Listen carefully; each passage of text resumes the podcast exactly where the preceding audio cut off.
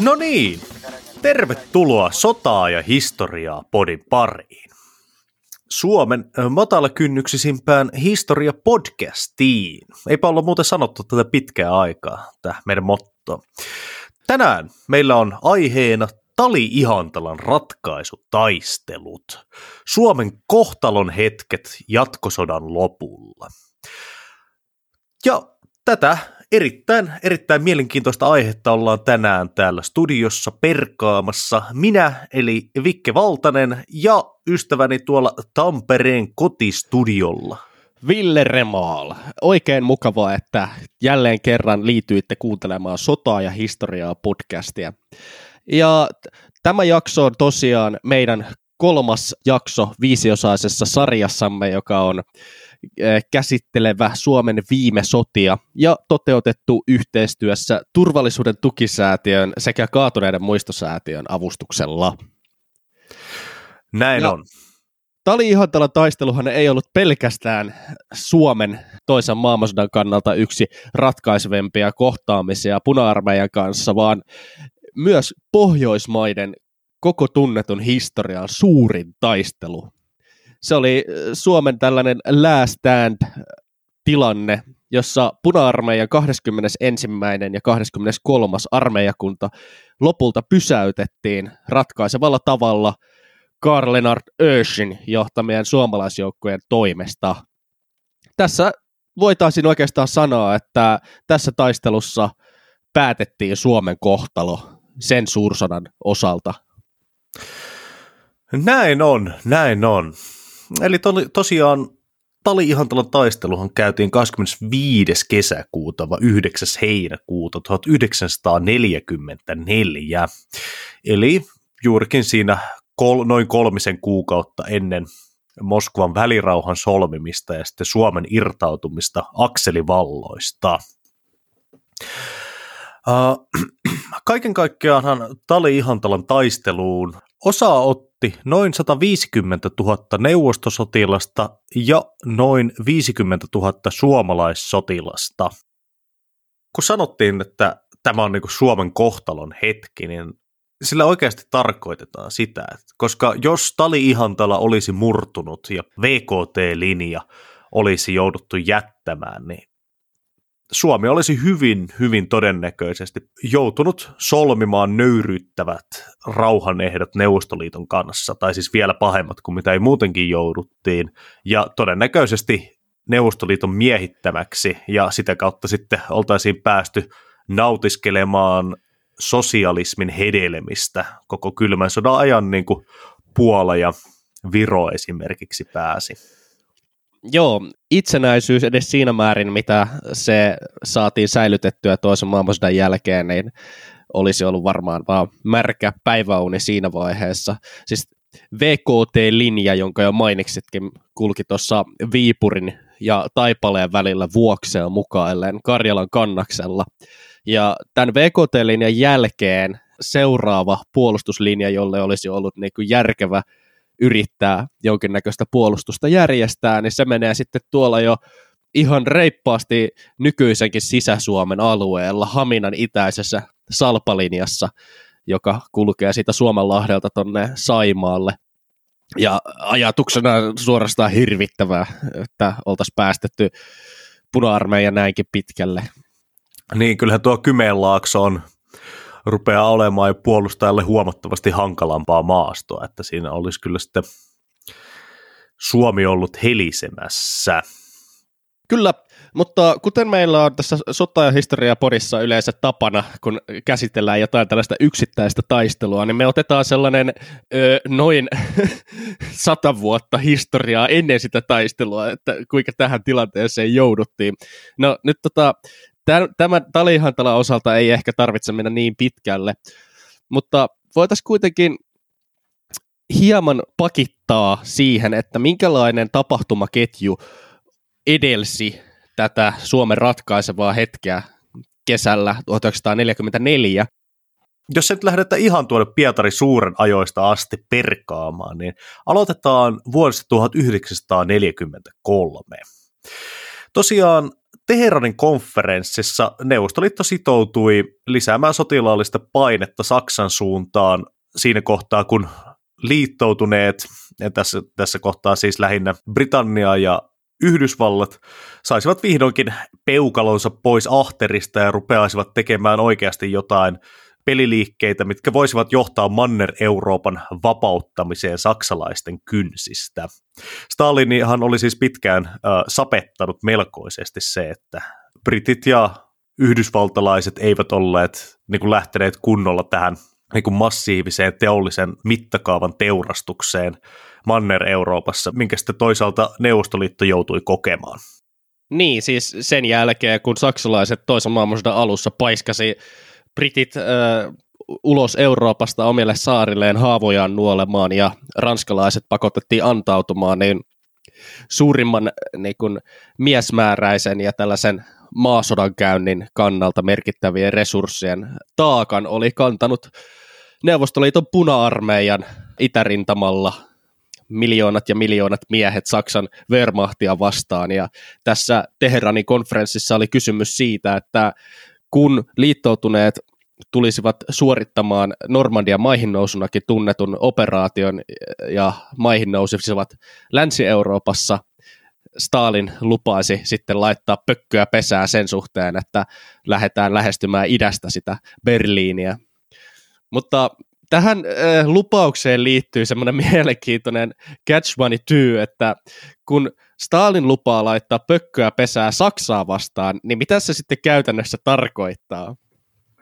No, Operation Overlord, eli Normandian maihin nousua alkoi 6. kesäkuuta, ja tässä kohtaa Stalinilla oli jo hyvä idea valmiina siihen, että miten tässä tullaan etenemään. Nimittäin, Suomi oli jo pitkään ollut asemasodan käyntivaiheessa Neuvostoliiton kanssa tuolla Karjalan kannaksella ja Laatokan Karjalassa. Stalin sapetti se, että oli ulkovaltojen joukkoja näin lähellä Leninin kaupunkia.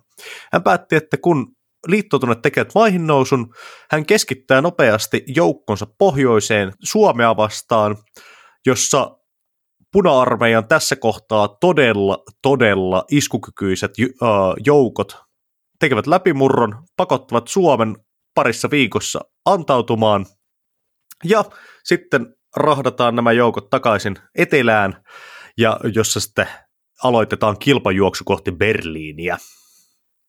Niin, mutta mun mielestä tässä on, niinku, tässä on varsin raivostuttavaa tällaista Stalinin tota, tupla-ajattelua, että eihän Suomi nyt ole mikään Saksa, että siellä Teheranissa sovittiin, että laitatte painetta Saksan suuntaan eikä Suomen suuntaan, mutta päätettiin siis ensin pyyhkästä koko puna-armeijan tota, päävoimalla Suomi ulos sodasta, kun tulee se Normandian maihin nousu. Onneksi näin ei kuitenkaan tapahtunut. Tämä puna-armeijan yritys pyyhkäistä Suomi ulos sodasta ennen Saksaa keskittymistä kulminoitui sitten lopulta Karjalan kannaksen suurhyökkäykseen, joka päättyi tykistön ilmavoimien ja panssarien sekä jalkaväen yhteistaistelussa Tali-Ihantalassa suomalaisten torjuntavoittoon. Suomen ansiot oli siinä varsin mittavia, sillä puna-armeijan kaatuneiden määrä oli lähes nelinkertainen suomalaisiin verrattuna. Kyllä, kyllä. Ja tätä Tali-Ihantalan taistelua voidaan pitää myös suomalaisen aselajien yhteistoiminnan kulminoitumana, että tätä voittoa ei olisi voitu näin ylivoimaista vihollista vastaan saada, jos kaikki osaset ei olisi toiminut yhdessä. No, mennäänpä sitten itse suurhyökkäyksen alkuun. Tosiaan, niin kuin aikaisemmin mainittiin, niin Suomi ja Neuvostoliittohan olivat olleet Karjalan kannaksella viimeiset pari vuotta semmoisessa asemasotavaiheessa, missä ei ihan hirveästi asioita tapahtunut, ja Suomi oli tässä välissä jopa ehtinyt demobilisoida osan joukoistaan. Eli siis Suomen armeija oli suurhyökkäyksen alkaessa huomattavasti pienempi kuin silloin, kun aloitettiin tämä jatkosota. Mikkelin pääesikunta ei uskonut, että Neuvostoliitto lähtisi tekemään mitään suuria peliliikkeitä Suomen suuntaan, koska ihan ehkä aiheellisestikin ajateltiin, että neuvostoliittolaiset todennäköisesti lähtee mieluummin hyökkäämään kohti Puolaa, Baltiaa ja Saksan sydänmaita, eikä lähde tänne pohjoiseen riehumaan. Mutta tämä uskomus osoittautuikin täysin vääräksi. Kyllä. Suomalaisten ja koko muukin maailman huomio nimittäin suuntautui kesällä 1944 6. kesäkuuta Ranskan rannikolle, missä liittoutuneet suorittivat tämän Teheransin konferenssissa luvatun maihinnousun Saksaa vastaan. Maihinnousun onnistuminen tietäisi Saksan voimien repeytymistä Itärintaman ja Italian lisäksi länteen, mikä lisäsi suomalaisten pessimististä arviota Saksan kohtalosta. Lisää kapuloita rattaisiin heitti se, että Neuvostoliitto aloitti Suomen pääsikunnan yllätykseksi suurhyökkäyksen Karjalan kannaksella muutama päivä tämän Normandian maihin nousun jälkeen 9.6.1944. Kello kuuden aikaan aamusta Neuvostoliitto lopetti väliaikaisesti toiminnan muilla rintamilla ja keskitti voimansa Suomea vastaan. Kannaksen operaatio pitää hoitaa nopeasti pois päiväjärjestyksestä ja puna-armeijalla oli tuolloin asettaa suomalaisia vastaan noin puoli miljoonaa sotilasta, 20-kertainen tykistöylivoima ja ehdoton ilmaherruus. Joo, siinä on ollut melkoinen määrä jengiä. Ja tosiaan pitää mainita, että puoli miljoonaa ei ollut pelkästään tässä Karjalan kannaksella, vaan sitten tässä oli niin muitakin, uh, muitakin rintamia. Suurhyökkäys alkoi valtavalla tykistökeskityksellä, jolla käytännössä atomisoitiin suomalaisten etulinjat kannaksella. Ensimmäisen linjan murruttua muutamassa tunnissa suomalaisten oli vetäydyttävä taaemmas seuraaville puolustuslinjoille niin kutsuttuun VT-asemaan. Suomalainen tykistö kärsyi ampumatarvikkeiden puutteesta ja joutui monin paikoin yhdeksäntenä ja kymmenentenä päivänä ampumaan sulkuja ja vastatykistösuunnitelmia ilman tulenjohtoa viestiyhteyksien katkeillessa ja omien joukkojen vetäytyessä pois linjasta. Tosiaan tilanne on ollut siis suorastaan kaoottinen. Kyllä, ja näin jälkikäteen historian jälkiviisauksena on usein nostettu esille se, että tämä Neuvostoliiton suurhyökkäys Karjalan kannaksella ja muilla Suomen rintamilla ei olisi pitänyt tulla pääsikunnalle yllätyksenä, koska siitä oli havaittu merkkejä jo niin kuin hyvissä ajoin ennen hyökkäyksen alkamista. Etulinjan ö, vartiomiehet olivat raportoineet komppanian päälliköilleen siitä, että neuvostoliittolaiset purkavat omia puolustusrakennelmiaan ja se viittaisi ihan selvästi siihen, että he valmistautuvat hyökkäämään lähiaikoina. Mutta kuin rikkinäisen puhelimen elkeen tämä ei kuitenkaan ollut päätynyt tarpeeksi painavana viestinä sitten herroille kenraaleille siellä pääsikunnassa, eikä suoraan sanottuna uskottu siihen, mitä viestejä sieltä etulinjasta tulee. Mutta niin, vain kävi, että aamusta kesäkuun yhdeksäntenä päivänä alkoi kannaksella valtava rytinä, ja suomalaiset pakotettiin välittömästi puolustustaisteluun viivyttäen hyökkääjää. Tuo tilanne siellä Karjalan kannaksella on ollut varmasti vähintäänkin kaoottinen. Pataljoonat ja komppaniat oli lyöty hajoille monissa paikoin, viestiyhteykset puuttuivat täysin, tykistö joutui jättämään kalustoaan, sillä tarvittavia vetojuhtia, hevosia tai vankkureita puuttui. Ja yksiköt käytännössä rämpivät metsiä ja soita pitkin seuraavaan asemaan. Tätä asemaa kutsuttiin VT-asemaksi. Se oli jo etukäteen suunniteltu ja osittain linnoitettu puolustusasema siltä varalta, jos Karjalan kannaksen päälinja menetetään. VT-asemassa onnistuttiin viivyttämään vihollista monin paikoin. Vihollisen hyökkäysnopeuden vuoksi kuitenkin etenkin tykistössä lähipuolustus ja suora ammunnat korostuivat ja muuttuivat lähes tärkeämmäksi tehtäväksi. Siis suora ammuntahan tarkoittaa sitä, että kenttätykki, jolla olisi tarkoitus ampua laakana sieltä taivaan kautta vihollista, tajuaa, että ei perkele, tuossa pellon takanahan se on jo, ja nyt vaan niinku putket suoraan sitä kohti ja antaa paukkua.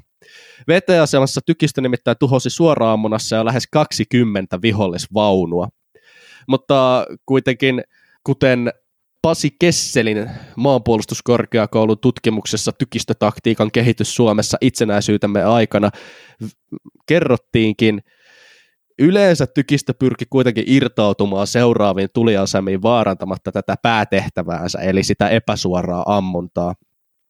Silti melkein kaikki patteristot lähtivät tuliasemista VT-asemassa vasta siinä vaiheessa, kun vihollinen oli jo niiden edessä – Tätä tuliasemien vaihtoa haittasi hevosvetoisuus, mikä yhdistettynä taistelun nopealle kululle johti tykistökaluston menetyksiin, kuten päälinjassakin. Näin on. Tämä hevosvetoisuus on sinänsä mielenkiintoinen äh, knoppi, koska jos miettii niin kuin toista maailmansotaa, niin kyllä meillä use, usein tulee mieleen niin kuin suuret panssaritaistelut ja äh, saksalaiset tela-ajoneuvot silleen, mutta kyllä se on ihan fakta hommia, että toisessa maailmansodassa, etenkin Suomessa, niin hevoset oli täysin korvaamattomassa asemassa koko sodan, ja oikeastaan Suomen armeijaa ei täysin motorisoitu kautta mekanisoitu ennen kuin vasta pitkälle pitkälle toisen maailmansodan jälkeen. Tarinoiden mukaan vielä 80-luvulla on hevoset tuoneet ruokaa harjoitukseen inttiveijareille. Joo, kyllä. Eikä siis niin kuin elokuvista tuttu Saksan armeijan mekanisoitu ja suuri panssariarmeijakaan vastannut mitään todellisuutta. Ja Saksan Wehrmachtkin oli pitkälti hevosvetoinen ihan loppuun asti. Että näitä rekkoja ja mekanisoituja joukkoja oli vain nämä kaikkein iskukykyisimmät eliittiosastot siellä kärjessä.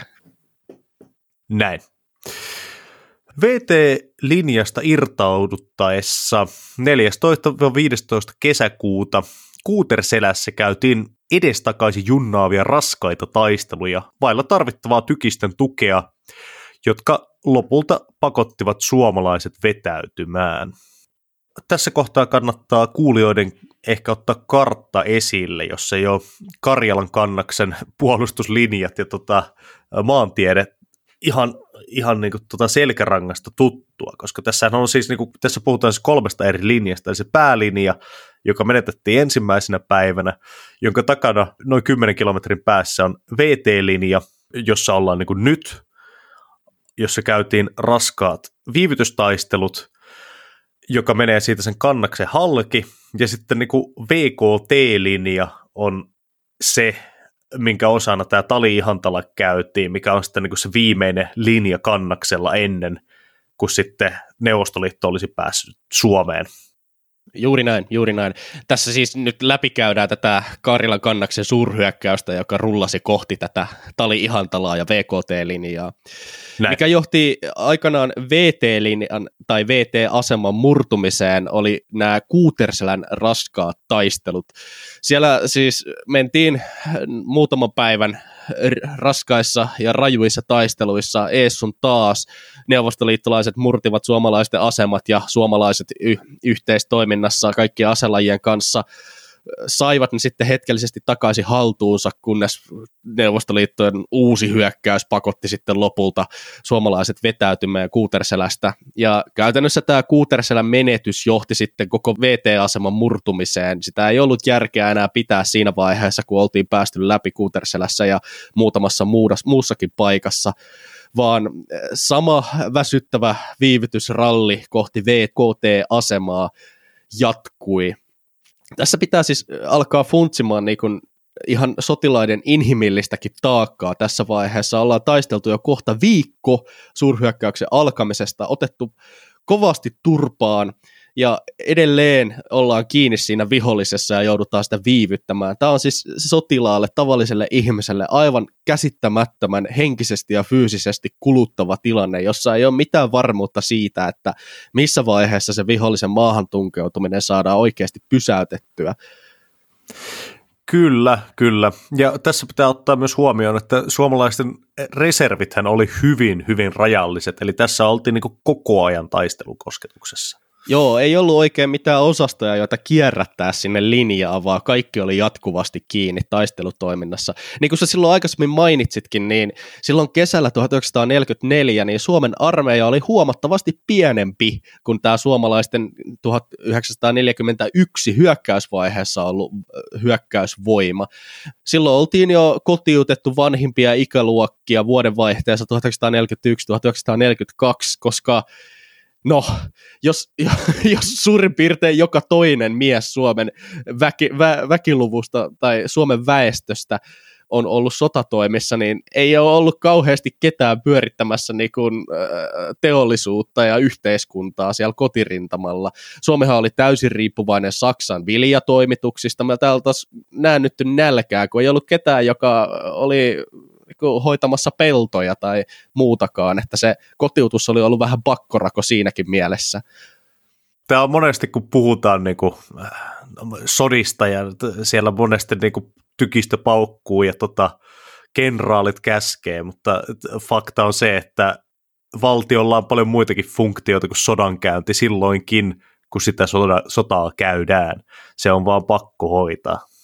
Kyllä, mutta tämä vetäytyminen VKT-asemaan johti ehkä niinku yhden Suomen sotahistorian häpeällisimpiin ja erikoisimpiin tappioihin, nimittäin Viipurin kaupungin menetykseen. Viipurin oli oleva VKT-linjan kaikkein läntisin kulmatolppa josta pidetään kiinni, mutta Viipuri kuitenkin menetettiin hyvin oudoissa olosuhteissa, ja Viipurin puolustustaistelu kesti vain vähän vajaa alle viisi tuntia. Neuvostoliiton panssarit tekivät ensimmäiset tiedusteluhyökkäyksensä Viipuria kohti aamuyöllä 20. kesäkuuta, eli 11 päivää suurhyökkäyksen alkamisen jälkeen – ja varsinainen hyökkäys käynnistyi vasta iltapäivällä noin kello 13 Viipurin itäisin kaupungin osiin uluttunutta VKT-linjaa kohtaan. Tuolloin Viipurin kaupunki miehitti toisen ma- pataljoona sotilaita, oli kuitenkin alkanut paeta jo puolen päivän jälkeen erilaisten huhupuheiden, tornareiden ja tämän jatkuvan perääntymisen aikaan saaneen demoralisaation seurauksena. Tästä kun kaiveli äh, asiaa tutkiessa tietoja, niin kävi ilmi, että tätä pataljoonaa komentanut majuri Kurt Backman oli varsin lamaantuneessa tilassa, silleen niin kuin muna-asennossa komentopaikalla suurin piirtein ynnykässä itkien antanut irtaantumiskäskyä horisten, että ei tästä tule yhtään mitään, ei tästä tule yhtään mitään. Ja viestiyhteyksien katkeaminen ja saarosuhan pelko johti siihen, ja myöskin edeltä aikaisemminkin mainittu tykistögranaattien loppuminen, että kaupunki loppupelissä luovutettiin aika lailla ilman mitään sen suurempia taisteluita.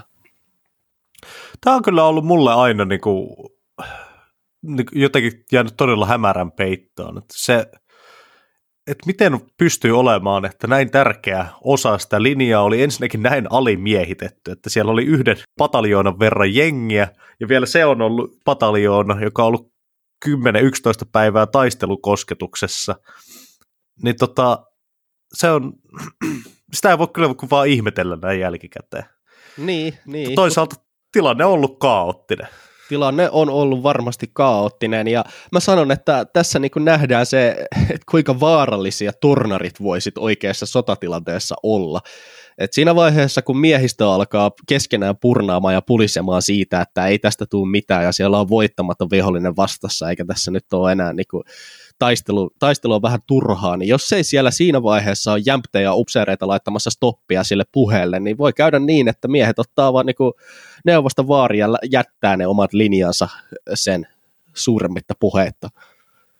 Niin, niin, tässä tulee taas jälleen kerran tähän, mistä puhuttiin muutama jakso sitten meidän Ukrainassa sotineen ystävämme kanssa, että pahintahan se sotilaalle on se tiedottomuus ja tilannekuvan puute.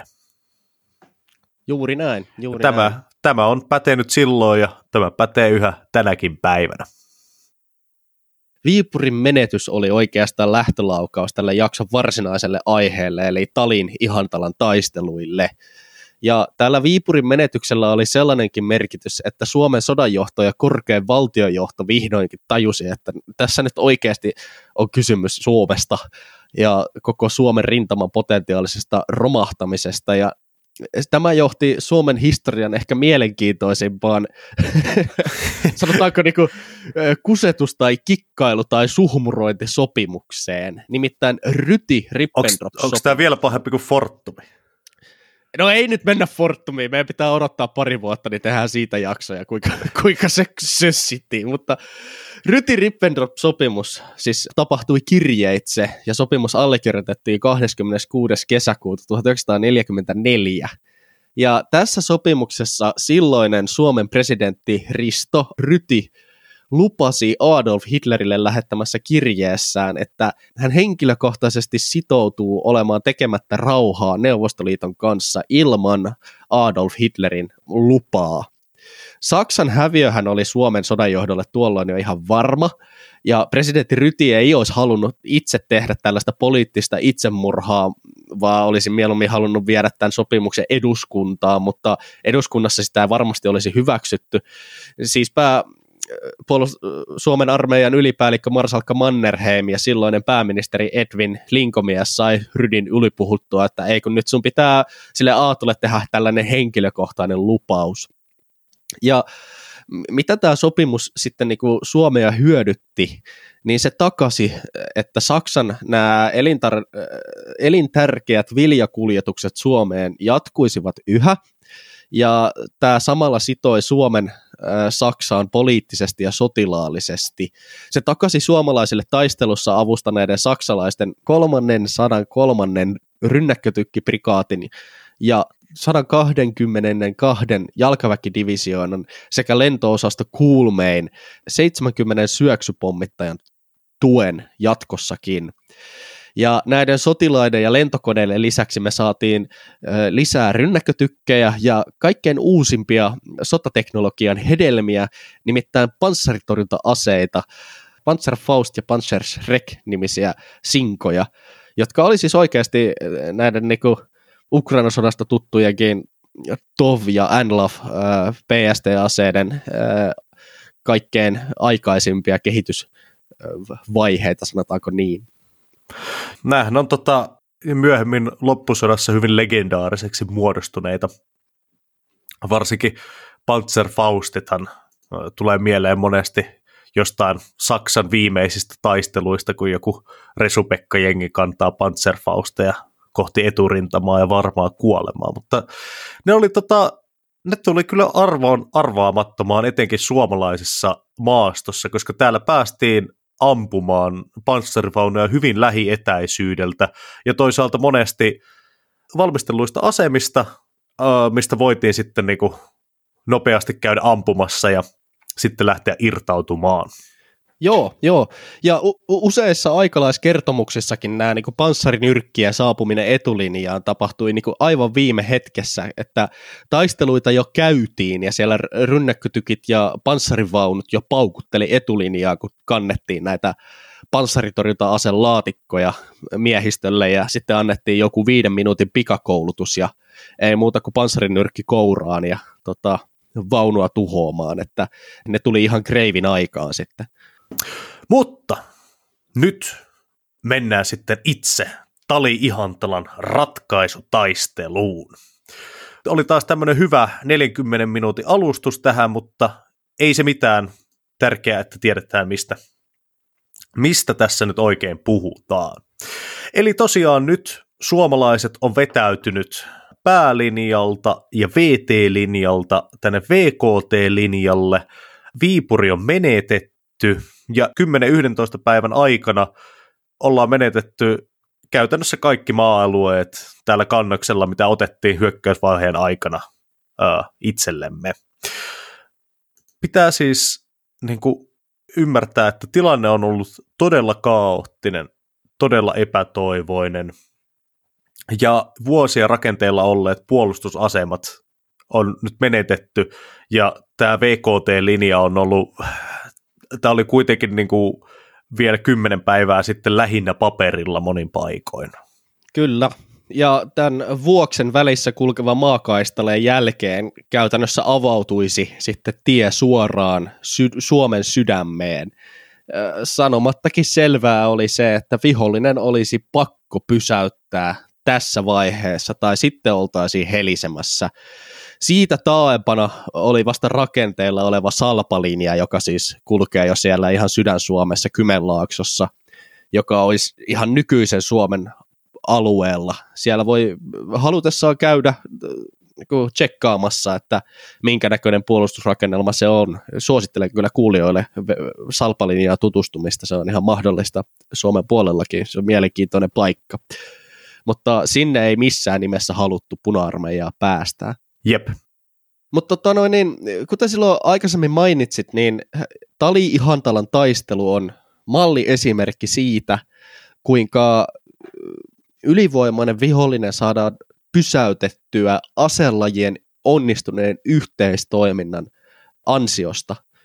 Että Tali-Ihantalassa korostui tykistön, sitten näiden panssarivoimien ja rynnäkkötykkien sekä ilmavoimien käyttö yhteistoiminnassa jalkaväen taistelun tukemiseksi. Ja rynnäkkötykeistä voitaisiin kertoa jonkun verran, sillä Ihantalaa suojaamaan oli annettu reserviin oikeastaan Suomen panssarivoimien silloin ehkä iskukykyisin joukko nimeltä Rynnäkkötykki pataljoona. Ja haluaisitko itse asiassa Vikke antaa joku nopean perehdytyksen kuulijalle siitä, että mikä nyt on rynnäkkötykki ja miten se eroaa panssarivaunusta? No, eli siis rynnäkkötykkihän on, niin kuin, voidaan sanoa, että se on tykki, jolla on telat. Eli siis toisin kuin panssarivaunu, jossa on liikkuva torni, niin rynnäkkötykki on kirjaimellisesti vain tykki, joka on laitettu telojen päälle, ja siinä ei ole mitään tornia tai muitakaan tämmöisiä härpäkkeitä, vaan helkkaristi panssaria edessä ja sitten helkkari iso tykki. Toisaalta rynnäkkötykkihän on huomattavasti vähemmän fleksiibili ratkaisu kuin panssarivaunu, sillä ei voi tehdä kaikkea sitä, mitä panssarivaunulla voi tehdä. Mutta Saksan resurssien huvetessa sodan edetessä, niin he olivat ruvenneet panostamaan rynnäkkötykkien kehitykseen, kun oltiin huomattu, että ne toimii etenkin uudempia raskaita neuvostovaunuja vastaan oikein hyvin ja on huomattavasti halvempia tuottaa kuin sitten joku Panzer 4 tai muut tämmöiset niin sotateknologian kärkivaunut. Itärintamalla näin niin kuin yleisesti nämä saksalaiset rynnäkkötykit oli ihan ok hintaansa nähden, mutta Suomessa ne osoittautuivat täysin korvaamattomaksi ja ratkaisevaksi aseeksi. Nimittäin se, sen johdosta, että rynnäkkötykissä ei ole tornia, niin sen profiili on hyvin matala ja se pystytään naamioimaan juuri tällaiseen suomalaiseen metsämaastoon todella helposti. Vielä tähän lisättynä bonuksena suomalaiset operoivat usein valmistelluista tuliasemista, joka johti siihen, että suomalaiset rynnäkkötykit saivat siis aivan niin kuin, käsittämättömiä määriä taisteluvoittoja neuvostopanssareista. Jos joku haluaa helposti käydä katsomassa rynnäkkötyki-esimerkkiä, niin Hämeenlinnan panssarimuseostahan löytyy useampikin kappale, ja sitten jos Vekaranjärvellä on käynyt Intin, niin tota, siellähän on tuolla Karjalan prikaati siinä muken vieressä, hän on rynnäkkötykki ja siinä on mitä siinä, onko se joku 17 viivaa osoittamaan, että näin monta panssaritaistelun voittoa on tällä rynnäkkötykillä tehty. Ja nämä, oli siis, nämä osoittautui nimenomaan taliihantalassa todella ratkaisevaksi aselajiksi. Kyllä, ja meidän lähte, lähdeaineistossakin käytetty rynnäkkötykkipataljonan ja jalkaväen yhteistoiminta Talin Ihantalan taistelussa 1944 osoitettiin, niin suomalaiset panssarivaunumiehet olivat taitotasoltaan huomattavasti etevämpiä kuin heidän neuvostoliittolaiset vastustajansa. Suomalaiset onnistuivat käyttämään näitä rynnäkkötykkejä yhteistoiminnassa jalkaväen kanssa siten, että jalkaväki pystyi suojaamaan ja paikkaamaan näitä rynnäkkötykin heikkouksia, ja rynnäkkötykit päästi, päästi näihin omiin asemiinsa pelkäämättä sitä, että heidän kylkensä olisivat auki vihollisen jalkaväen vaikutukselle. Ja meillä on itse asiassa mielenkiintoinen anekdoottinen tarina yhdestä tällaisesta rynnäkkötykin suorittamasta operaatiosta osana Tali Ihantalan taisteluita. Nimittäin kuuluisa suomalainen panssarias ja S. Pörje Brottel kertoi 25. päivän taisteluista kesäkuussa seuraavalla tavalla. Yöllä 25. päivä kesäkuuta annettiin käsky vallata tali takaisin. H-hetki oli muistaakseni varttia yli yksi aamuyöstä. Lähdimme neljäntien risteyksestä liikkeelle kohti talia Leitimojärven luona. Meitä tuli vastaan venäläinen panssariprikaati. Näin ensimmäisen vaunun nousvan mäelle 300 metrin päässä. Brottel antoi pysähtymiskäskyn ja lataajalle ytimekkään määräyksen. Panssarigranaatti. Ampujalleni sanoin, että odotetaan niin kauan, että tykin koko torni näkyy. Oli sovittu, että ammutaan sen juureen. Brotel antoi tulikomennon ja ensimmäinen vaunu, venäläinen rynnäkkötykkivaunu ISU 152, pysähtyi siihen. ISU lyhenteestä kaksi ensimmäistä kirjainta tulevat nimestä Josif Stalin ja tykin kaliberi oli järeät 152 millimetriä. Luukku aukesi ja sieltä tuli mies ulos, Brottel sanoo. Sanoin, että jäädään hetkeksi odottamaan, tuleeko sieltä lisää. Kun ei lisää näkynyt tulevan, päätin lähteä varovasti eteenpäin. Todennäköisesti sieltä ilmestyisi kuitenkin lisää vaunuja. Tuhotun vaunun oikealla puolella oli varmistusvaunu, jonka putki osoitti Brotellin vaunusta poispäin. Ammuimme sen. Siihen tuli viisi vaunua yhteen ryppääseen. Jokaiseen saimme osuman. Ja tällaisia vastaavia urotekoja rynnäkkötykipataljoonassa oli varmasti useita. Tämähän oli osa tätä Viipurin menetyksen seurauksena alkanutta läpimurtoa ja sen läpimurron paikkaamista. Tämä oli Ihantalassa siis suomalaiset eivät pelkästään puolustaneet, vaan myös suorittivat onnistuneita vastahyökkäyksiä, jossa saatiin näitä ratkaisevia maaston kohtia takaisin vallattua. Uh, toinen tämmöinen nimekäs joukko, mikä kunnostautui täällä Tali-Ihantalan taistelussa, oli Eversti-luutnotti Alpo Marttisen jalkaväkirykmentti 61, joka oli siis ratkaisevassa roolissa siinä, että tässä Portinhoikan Ihantalan linjalla saatiin viivytettyä vihollista ja pakotettua heidät asemiin, joista sitten tykistö pystyi helpommin ampumaan asemassa olevaa vihollista. Kyllä, ja oikein hyvä, että mainitsit sen tykistön, koska Tali-Ihantalan taistelua on pidetty ennen kaikkea tykistösodankäynnin niin kuin nerokkaana näytelmänä. Tali-Ihantalan taisteluissa nimittäin alueelle oli siirretty suomalaisia joukkoja ja tykistöä muilta rintamalohkoilta oikein reippaasti. Kyseessä oli ennen näkemätön suomalaisten joukkojen ja tykistön keskittäminen. Useita vuorokausia kestäneissä taisteluissa vihollisen hyökkäysryhmitykset lamautettiin useita kertoja jo lähtöasemissaan kenttätykistö- ja granaatiheittämisten keskitetyllä iskuilla. Eli siis ennen kuin vihollinen pääsi edes rynnistämään kohti Suomen puolustuslinjoja, niin valmiiksi oikein maalitettuihin alueihin laitettiin sellainen ryöpytys, että se hyökkäys pysähtyi jo ennen alkuaan.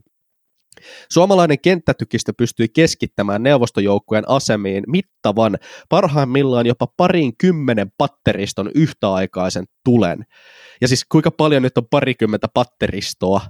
Siis käytännössä se tarkoittaa sitä, että samaan maaliin saattoi ampua yli 250 eri kalibereiden putkea samaan aikaan.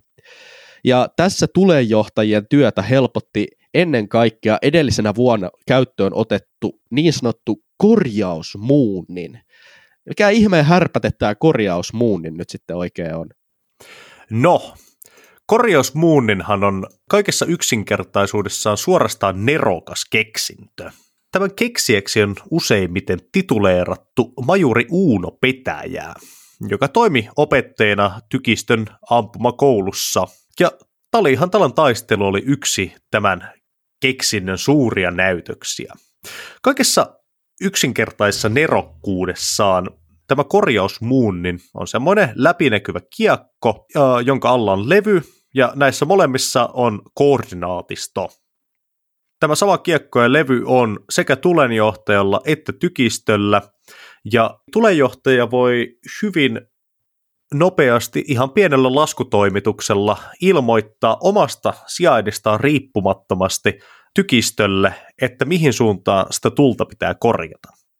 Koska tosiaan tähän aikaanhan tietenkin, kun tykistöllä ei ollut mitään tapaa nähdä itse, niin kuin, mihin se oma tuli oikeasti menee, va, niin tulen johtaminen on ollut useimmiten hyvin epätarkkaa. Ja sitten jos siinä joutuu hirveän paineen alla tekemään jotain hirveän kovaa aritmatiikkaa, kun toinen ampuu päälle ja tota, pitäisi siinä jotain koordinaatistoja laskea ilman apuvälineitä, niin onhan se hankalaa. Mutta tämä korjausmuunnin teki siitä helppoa ja nopeaa.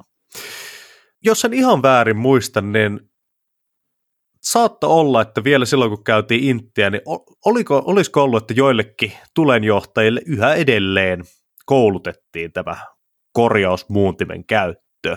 Si- koska kysymyksessä on niin pommin varma analoginen systeemi, että sen käytössä ei kerta kaikkiaan voi epäonnistua. Joo, ja siis niin kun sotahistorioitsijat kautta maan on aika lailla yhtä mieltä siitä, että tässä 1944 suomalainen tykistöaselaji oli aikansa edellä niin kuin kymmeniä vuosia. Tämä voi valehtelematta sanoa, että suomalainen kenttätykistö oli maailman tarkin kenttätykistö pitkälle toisen maailmansodan jälkeenkin. Siinä missä neuvostoliittolaiset äh, käyttivät tykistödoktriinissaan ehkä sellaista ensimmäisen maailmansodan tyyppistä tykistön ohjausta, jossa ensin ammutaan isku johonkin ja sitten tähystetään, että mihin se tippuu ja sitten korjataan että tulta, että mihin se ammutaan seuraavaksi, niin suomalainen kenttätykistö lähti siitä, että ensimmäisestä laukauksesta, ensimmäisestä laukauksesta jokainen ammuttu granaatti menee siihen oikeaan maaliin, mihin se halutaan menevän. Että jotenkin vähän yhtäläisyyksinä yhä Ukrainan sotaakin, niin vielä vuosikymmenien jälkeen se tykistö vaikuttaa olevan sitten se taistelukenttien kuningas. Et siinä vaiheessa, kun sä saat sen 11 500 granaattia iskemään yhdelle rintamalohkolle päivässä, niin alkaa niin suurarmeijatkin pysähtymään sitten että voisin oikeastaan tämän tykistökeskustelun paketoida nyt jalkaväen kenraali Adolf Ehnruutin kuvaukseen tykistön tärkeydestä, joka menee seuraavalla tavalla. Niin kauan kuin on puolustuksen torjuva vaihe, on jalkaväen ensimmäisenä tehtävänä taata tykistölle mahdollisuus ampua tähystettyä torjuntatulta vihollisen hyökkäysryhmitykseen. Eli jalkaväki ei ole, tai tykistö ei ole siellä jalkaväkeä varten, vaan jalkaväki on siellä tykistöä varten. Ja niin vaan me nähdään yhä tänä päivänä Ukrainassa, että tykistö määrittelee edelleenkin taisteluiden kulkua. Että tätä podcastia äänitettäessä Ukrainan Donbassissa käydään raskaita ja raakoja taisteluita Bakmutin ta- kaupungin ympärillä, jossa suurin tappioiden aiheuttaja puoli ja toisin on tykistö, ja sen tykistön osumatarkkuuden takaa se jalkaväen tulenohjaus. Tämä Adolf Enrutin opit ovat edelleenkin äh, varsin voimissaan. Näin on, näin on. on. Ja tähän on myös vaikuttanut se, että siis tämä Talin, Ihantalan, Portinhoikan alue, niin tämä on verrattain semmoista laakeita aluetta, paljon peltoa, vähän semmoista ehkä Keski-Eurooppa-tyyppistä jopa, että missä pääsi paljon ää, sitten juurikin just panssariaseet ja ilmavoimat ja tykistö kaikki oikeuksiinsa, ettei ollut niinku mitään semmoista korpisotatyyppistä jalkaväkisodankäyntiä. Josta Kyllä. päästäänkin sitten itse asiassa hyvänä aasinsiltana tähän ilmavoimiin. Sillä ilmavoimatkin sai kyllä oman osansa tässä taistelussa ja onpa tullut yksi saksalais-suomalainen ilmailun legendakin, joka on syntynyt tässä Tali Ihantalan aikana, eli osasto Cool May, joka oli siis saksalainen syöksypommittaja-osasto, joka otti osaa näihin Tali Ihantalan taisteluihin. Kyllä, Tali Ihantalassa siis Suomen ilmavoimat osallistui yhdessä saksalaisen lentoosasto Kuulmoin kanssa taisteluun sekä hävittäjätorjunnalla että pommittamalla vihollisen ryhmityksiä. Ilmavoimien toiminnalla oli ennen kaikkea suuri psykologinen vaikutus etulinjan taistelijoihin. Ennen Tali Ihantalaa suomalaiset olivat joutuneet katsomaan vaan, kun yläpuolella lensi valtavat neuvostoliittolaisten pommi, pommitusarmadat ja maataistelukoneet. Useiden historiatutkijoiden mukaan saksalaisen lentoosaston osallistuminen taisteluihin oli ratkaisevan tärkeää hyökkäyksen pysäyttämisen kannalta. Erityisesti lentoosaston merkitys huoltolinjojen ja reservin siirtojen ja panssarivaunujen tuhoamisessa oli merkittävä. Kaikkiaan Suomen ilmavoimat ja lentoosasto Kulmeen suorittivat alueelle 22. kesäkuuta viiva 6. heinäkuuta 1944 välisenä aikana yhteensä 1020 pommituslentoa, joiden yhteydessä pudotettiin 765 tonnia lentopommeja. Lentoosasto Kulmeen osuus pudotetuista pommeista oli yli 63 prosenttia. Kiitos siis saksalaisille syöksypommittajille. Silloin kun tykistö antoi tilaa, niin te kävitte pommittamassa venäläisten huollon siellä rikki ja vaunuvarikot hajalle. Tässä kyllä tota, pitää pikkusen opponoida tätä Kulmeen roolia tässä Tali Ihantalan taistelussa. Nimittäin mä oon myöhemmin lukenut jonkinnäköistä tutkimusta aiheesta, missä oltiin tultu siihen lopputulokseen, että oikeastaan vahvistetusti osasto Kuulme ei tuhonnut kuin noin kourallisen vaunuja. Ja muutenkin tuntuu, että tässä on käynyt semmoinen vähän törni-efekti tämän Kuulmeen kanssa, että tämä nostottaa monilla äh, historian harrastajilla, tutkijoilla ää, aika isoja tunteita pintaa tämä osasto Kulmeen, ja sitten se tota, sanotaanko semmoinen niin puolueeton historian tarkastelu ei ehkä monesti ole siinä, siinä niin kuin ykkösenä.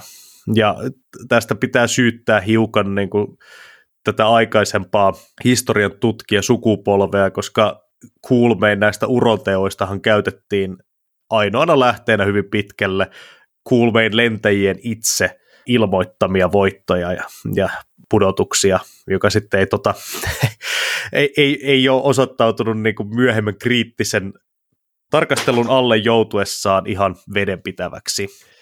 Niin, toi on kyllä ihan hyvä pointti, että kuten me jo käsiteltiin aikaisemmassa sota- ja historiaa podin jaksossa 24 lentäjäässiä ja kylmän sodan kovaa peliä Suomen ilmavoimien historiaa, niin on käynyt ilmi, että mitä tulee lentäjien itse raportoimiin tuloksiin, niin ne on hyvin epäluotettavia. Ja puolin jos toisin sekä liittoutuneet että saksalaiset että neuvostoliittolaiset olisi tuhonneet toistensa ilmavoimat monta kertaa uudestaan ja uudestaan, jos kaikki pudotustilastot pitäisivät paikkansa. On siis aina otettava aika reilu annos suolaa siihen, kun tutkitaan näitä itse ilmoitettuja viholliselle aiheutettuja tappioita, mitä tulee lentäjien raportointiin. Niin, ja samahan pitää myös panssarimiesten kohdalla paikkansa. Että kyllä, e, että esimerkiksi monestihan kun puhutaan, kuinka monta vihollisen vaunua on tuhottu, niin niitä tilastoja vääristää hyvin paljon se, että monesti kun vaunu on tuhottu, niin sehän jää siihen, mutta jos katsot sitä vaunua jostain kilometrin päästä, niin tota, se on vieläkin se vaunu siinä, niin sitä ammutaan, tulee lieska, no niin, jes, vaunu tuhottu, niin sama tuhottu vaunu näkyy niissä tilastoissa monta kertaa. Kyllä, mutta ö, oli miten oli. Tämä oli ihan taisteluissa 25. kesäkuuta 9. heinäkuuta Neuvostoliiton hyökkäys pysäytettiin ja Neuvostoliiton suurhyökkäyksen eteneminen Sisä-Suomeen estettiin. Tämä on täysin kiistaton fakta, josta ei päästä mihinkään. No, minkälaisia tappioita sitten neuvostoliittolainen koki tämän Tali Ihantalan ja Kannaksen suurhyökkäysten aikana. Tosiaan kun tätä ruvettiin tekemään tätä meidän jaksoa, niin tämä oli yksi asia, mikä oli huomattavan hankalaa löytää, siis definitiivistä vastausta siihen, että paljonko oli Neuvostoliitolla tappioita missäkin taistelussa, koska nämä taisteluiden tavallaan Tali-Ihantalan taistelun konseptikin on niin kuin myöhemmin kehitetty. Et, et ei puhuttu Tali-Ihantalan taistelusta siihen aikaan, vaan se oli osa sitä yhtä suurta puolustuslinjaa ja puolustustaistelua. Ja siis tämä, niin kuin, nämä päivämäärät, mihin tämä rajoitetaan aika, aika keinotekoisia, koska kyllähän esimerkiksi Portin hoikassa jatkui taistelut vielä tämän niin kuin virallisen 9. heinäkuuta jälkeen, ja myös tämä oli ihan tällä pohjoispuolella jatkui taistelut, ja siis näiden rajaaminen on aika hankalaa, ja sitten kun ihmiset on tehnyt niin kuin oikeaa akateemista tutkimusta, niin se, nämä rajaukset muuttuu aika paljon, ja sitten toisaalta niin kuin aina Neuvostoliiton tappioita on hyvin hankala arvioida, koska he eivät ole itse pitäneet mitään sellaisia lukuja, mitä voisi niin kuin ihan suoralla naamalla katsoa, että hehän ovat itse tota, ilmoittaneet noin pari tuhatta miestä tappioiksi tässä Tali-Ihantalan taistelussa. Mutta me ollaan löydetty Tapio Tiihosen väitöskirja Karjalan kannaksen suurtaistelut kesällä 1944 väitöskirja, jossa esitetään tämmöistä lukua, että noin 6000 miestä olisi ollut tässä tota, Tali-Ihantalan taisteluissa Neuvostoliiton tappiot. Toisaalta sitten tässä koko etenemisvaiheessa, kun Neuvostoliitto tuli Karjalan kannaksen läpi, niin tappiot olisi ollut noin 52 000 miestä, tai sitten jonnekin sinne 60 000 mieheen asti. Ja sitten koko tämä kannaksen rintamalla koko sodan aikana Neuvostoliitto olisi ottanut noin 100 000 miestä tappioita. Omien arvioidensa mukaan, ja Tiihonen arvioinut sitten kokonaistappioiksi noin 189 000 miestä. 189 000 miestä on kyllä järjetön määrä jengiä, kun loppujen lopuksi miettii, että Karjalan kannassa ei ole mikään ihan hirveän iso pläntti maata.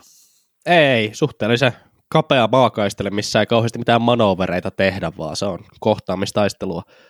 Mutta näistä niin tappioista se on ihan viisaasti sanottu, jos ajattelee niin, että historian kokeminen on jossain määrin aina subjektiivinen asia, ja asiat voidaan muistaa eri tavalla. Tutkijan pitää säilyttää lähdekritiikkiä, eikä kannata niellä mitään pureksimatta. Näin. Ja suomalaisten tappioista vielä sen verran, että suomalaisten tappiot olivat noin 1100 kaatunutta, noin 1100 kadonnutta ja noin 6000 haavoittunutta. Juuri näin. Mutta mitä sitten Ihantalan jälkeen? Suurtaistelu oli tällä sektorilla ohi, mutta sota ei ollut kuitenkaan loppunut siihen. Ei todellakaan, ei todellakaan. Että sotahan jatkui vielä pari kuukautta Suomen osalta. Raskaita taisteluitahan käytiin vielä esimerkiksi Vuosalmella ja Viipurin lahdella tästä niin kuin kannaksen rintamasta ja sitten totta kai pohjoisessa käytiin myös isoja taisteluita vielä. Näissäkin taisteluissa kuitenkin vihollinen torjuttiin, sillä Neuvostoliitto oli alkanut jo tässä heinäkuun ihan alkupäivinä uh, irroittamaan raskasta kalustoa pois täältä Suomen rintamalta, sillä Neuvostoliiton omat suuremmat hyökkäykset tuolla Euroopassa, Puolan, nykyisen valko alueella al- alkoivat tarvitsemaan uusia iskukykyisiä joukkoja, sillä siellä oli operaatiot jatkunut useampaa viikkoa ja miehet edenneet satoja kilometrejä syvyydessä ja tarvittiin nyt sitten uusia iskukykyisiä joukkoja, millä pystytään pitämään se momentumi yllä. Ja sitten toisaalta heinäkuussa Neuvostoliitto alkoi jo valmistelemaan seuraavaa operaatiota, millä olisi tarkoitus puskea syvälle Puolaan ja toisaalta ihan Saksan sydänmaille asti, Itä-Preussiin. Kyllä, ja tämän Suomen suunnan suurhyökkäyksen oli neuvostoliittolaisissa suunnitelmissa tarkoitus kestää vain muutaman viikon, jonka jälkeen sitten taistelukykyisempi kalusto siirrettäisiin Keski-Eurooppaan ja jos Suomi olisi siinä vaiheessa vielä olemassa, sen rippeiden kuristamiseen laskettiin tarvittavan enää nimellinen joukko. Suomi olikin vielä siinä vaiheessa olemassa, eikä mikään nimellinen joukko riittäisi paraatimarssille Helsinkiin. Tässä vaiheessa Euroopassa taistelevat joukot oli edennet jo satoja kilometrejä syvyydessä ja taisteleet useita viikkoja lähes taukoamatta, joten Suomeen keskitettyjä joukkoja tarvittiin kipeästi näihin taisteluihin siellä Puolassa ja rynnistykseen kohti Berliiniä, koska liittoutuneet etenivät silloin Normandian maihin nousun jälkimainingeissa hurjaa vauhtia ja Stalinille alkoi pikkuhiljaa tulemaan hiki siinä, että ei tämä nyt niin voi mennä, että me ollaan taisteltu vuositolkulla itärintamalla ja valutettu verta enemmän kuin jenkit, britit ja muut liittoutuneet, ja jos he pääsevät ennen meitä Berliiniin, niin se ei, se ei passa. Ei, ei passaa, ei passaa, ja tota, pitää ottaa huomioon se, että tämä Suomessa oli suhteellisen vähän mitään, mitään saavutettavaa, ja Suomessa tiedettiin, että Suomi on valmis tulemaan neuvottelupöytään ja rauha kyllä saadaan jonkinnäköinen aikaiseksi, että ei tässä nyt kannata ruveta niin keulimaan mopolla motarille täällä pohjoisessa, kun voidaan mennä rikkaaseen Keski-Eurooppaan ja ennen kaikkea sitten varmistaa Neuvostoliitolle dominanssi äh, itäisessä Euroopassa niin kuin vuosien ja vuosien päähän vielä. Ottamalla niin koko tämä Saksan itäosa, Puola, Balkan, kaikki nämä alueet haltuun.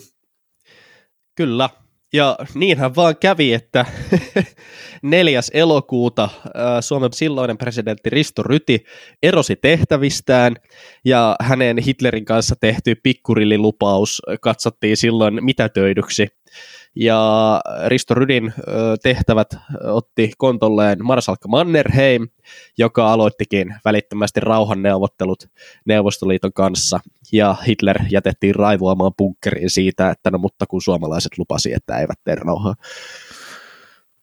Niinpä oli vain pienellä Suomella vielä yksi sotaponnistelu edessä tämän Moskovan välirauhan jälkeen 19. syyskuuta, sillä välirauhan ehdot olivat kovat.